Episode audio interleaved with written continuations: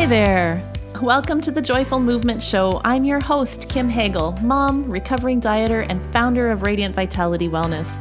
As a personal trainer with my own story of body acceptance, I've seen firsthand how diet culture influences the fitness industry and the damage it causes the women I work with, keeping them on the start stop cycle, struggling to find motivation. It's now my mission to empower women to break free from torturous exercise, restrictive eating, and body shame. Stick with me, and I'll help you discover what moves you so that you can tap into that burning motivation deep inside yourself and experience joyful movement, peace with food, and feel confident in your own skin. Are you ready? Let's lace up our runners, pop the earbuds in, and go for a walk while we chat. Hello, friends, and welcome to episode one of the Joyful Movement Show. I'm thrilled to have finally jumped into the podcasting world. It's been a dream of mine for a while, and uh, you know, I can't say that I'm 100% confident, but I'm a big believer in taking imperfect action because let's face it, we're never really ready to start something new, are we?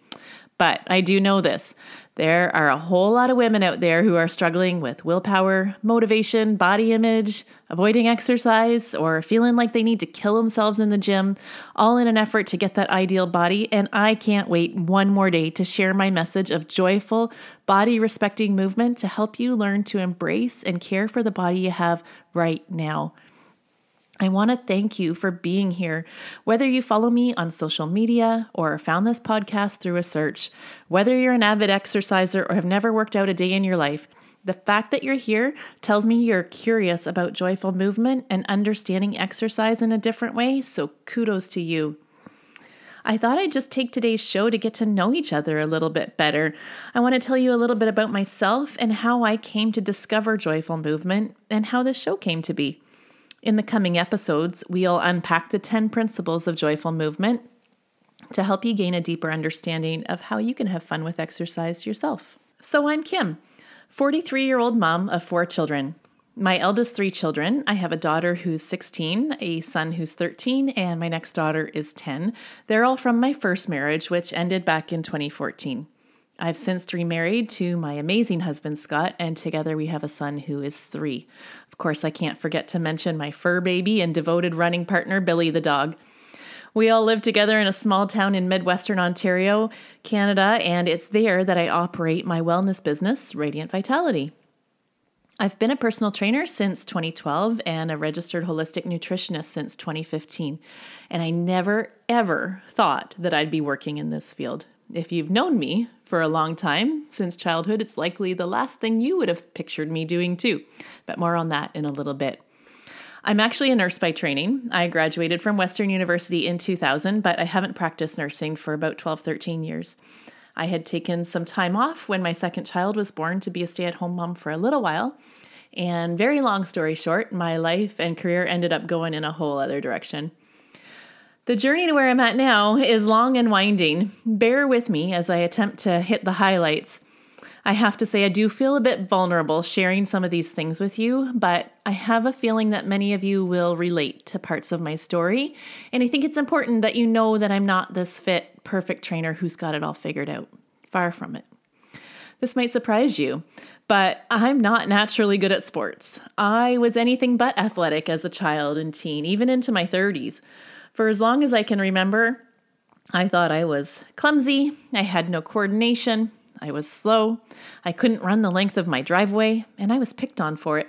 I went to a school that actually had only eight girls in the class, and I still got cut from every sports team, and I was the last kid chosen for pickup sports at recess. No joke. I avoided physical activity at all costs. I was also a bit bigger than most of the girls my age, both in height and stature, and I was really self conscious about that. Combined with my ineptitude at sports, it was a perfect recipe for poor self esteem and body image. But then when I was 12, I distinctly remember a comment being made by a loved one about my belly pooch that started years of restrictive eating in an effort to try to change this broken part of my body. Of course, I knew nothing about nutrition or dieting back in those days. I just started skipping meals or I wouldn't have desserts.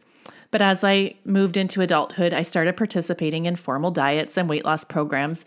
I lost weight a number of times, always to put it back on. and never being able to lose my pooch, which I hated. Fast forward to 2010, I'd just had my third baby and I was a stay at home mom in a not so happy marriage. I'd put my nursing career on hold and I was okay with that, but I was really struggling with my identity. And I was living in this larger body that I hated. I saw my body as the source of all the unhappiness I was experiencing in life. I don't know if any of you can identify with that feeling. And I really didn't want to diet again because I'd tried that many times without any lasting results. But I was dying to lose the weight because I felt horrible about myself for letting myself go. So I tried something different this time. I hired a personal trainer. And you guys, she was amazing. We're still really good friends, and she's one of my favorite people. And this is kind of a funny story. You know, I wasn't good at sports. I had never really worked out before because of my traumatic experiences with sports. And I remember my trainer asking me to hold a plank for the first time. And I thought she was talking about a piece of wood. So, not kidding. So, she had to be super patient with me and teach me a lot of things. But, guys, I took this physical training on like it was my job. Like, I rocked it.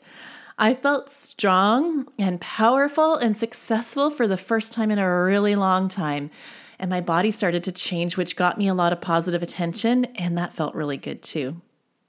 Eventually, I started learning a little bit more about clean eating because I'm kind of a perfectionist and I really wanted to excel at this whole get in shape thing. And I believed that nutrition was the missing piece. And of course, as my body went through a physical transformation, people started asking me what I was doing and seeing me as a source of inspiration. And I felt like I had a purpose, an identity outside of being a mom.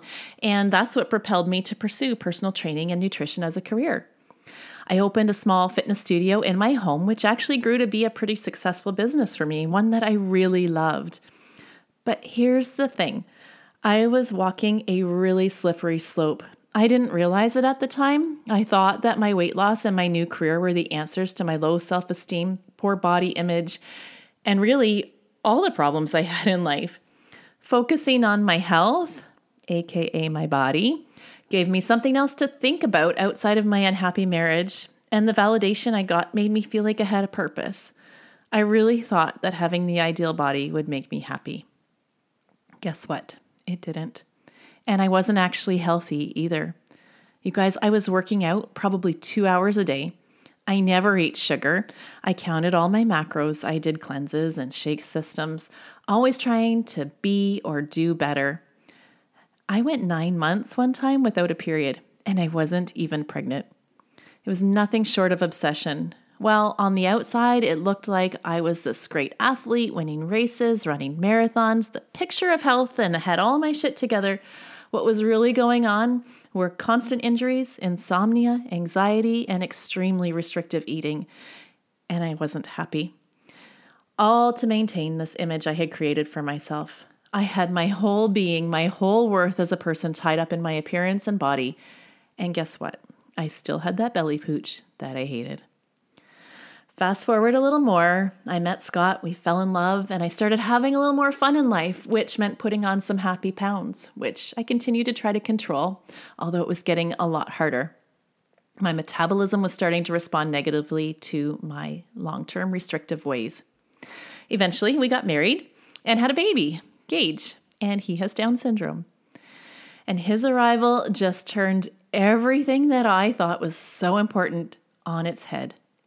He is an amazing boy. We love him. We wouldn't change anything about him or his diagnosis.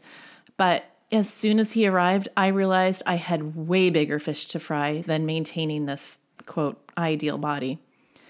I no longer had time to devote an hour a day to exercise, let alone two. And I didn't have the mental strength to worry about the perfect diet or the ideal body. This little human needed me to be present. For quite a while, I felt like a failure and that I was making excuses because I couldn't maintain my previous lifestyle or body size. And I felt like an enormous fraud in my industry. I mean, how could I teach fitness and nutrition if I wasn't perfect? I actually left the industry for a couple of years because of this. But as time passed, little by little, I started to find my groove. Just as I fell into fitness and nutrition the first time, I sort of fell into intuitive eating and movement. I started having more fun with food and exercise, focusing on how it made me feel as an act of self care opposed to how it would make me look. I started participating in classes because I enjoyed them. I ran what I could fit it in because it was almost meditative. I enjoyed walks with friends as social time. And I realized that even though I couldn't devote myself 100% to a fitness regime, moving my body felt good and it helped me clear my head. It was no longer about pushing myself to achieve or maintain some idealized picture of, quote, health. It became about taking care of myself by moving my body and eating quality food most of the time so that I had the energy and patience to feel my best for my kids. I've had to grieve the ideal body, but at the same time, it's been really liberating to not be so obsessed with food and exercise.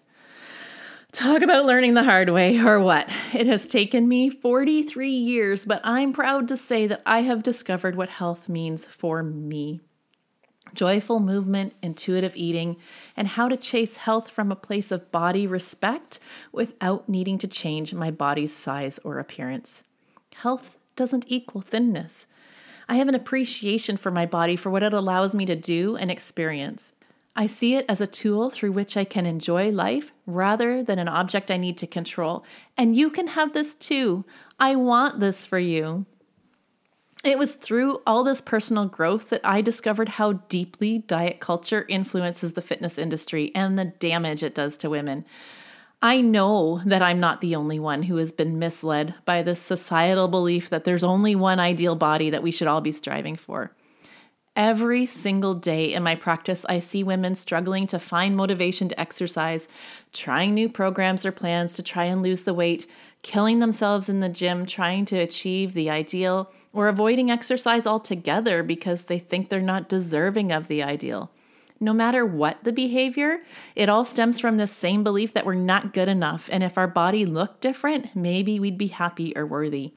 And it just breaks my heart to see strong, beautiful, smart, talented women diminish themselves to a body. Friend, you are so much more than your body.